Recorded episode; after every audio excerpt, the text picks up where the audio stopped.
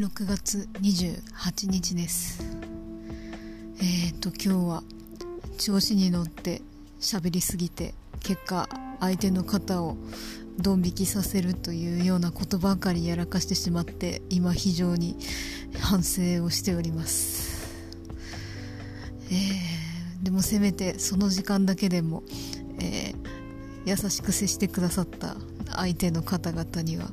えー、感謝したいです、慈悲の心に生かされています、えー、せめてその方々には歩いていて四つ葉のクローバーを見つけるとかアイス買ったら当たりが出るとかバスのバス停に行ったらバスがすぐ来るとかそういういいことが起こってほしいですね、えー、さてちなみにこういう今日はこういう星回りだったんでしょうか。今更占いなんて面白いかもしれないですね。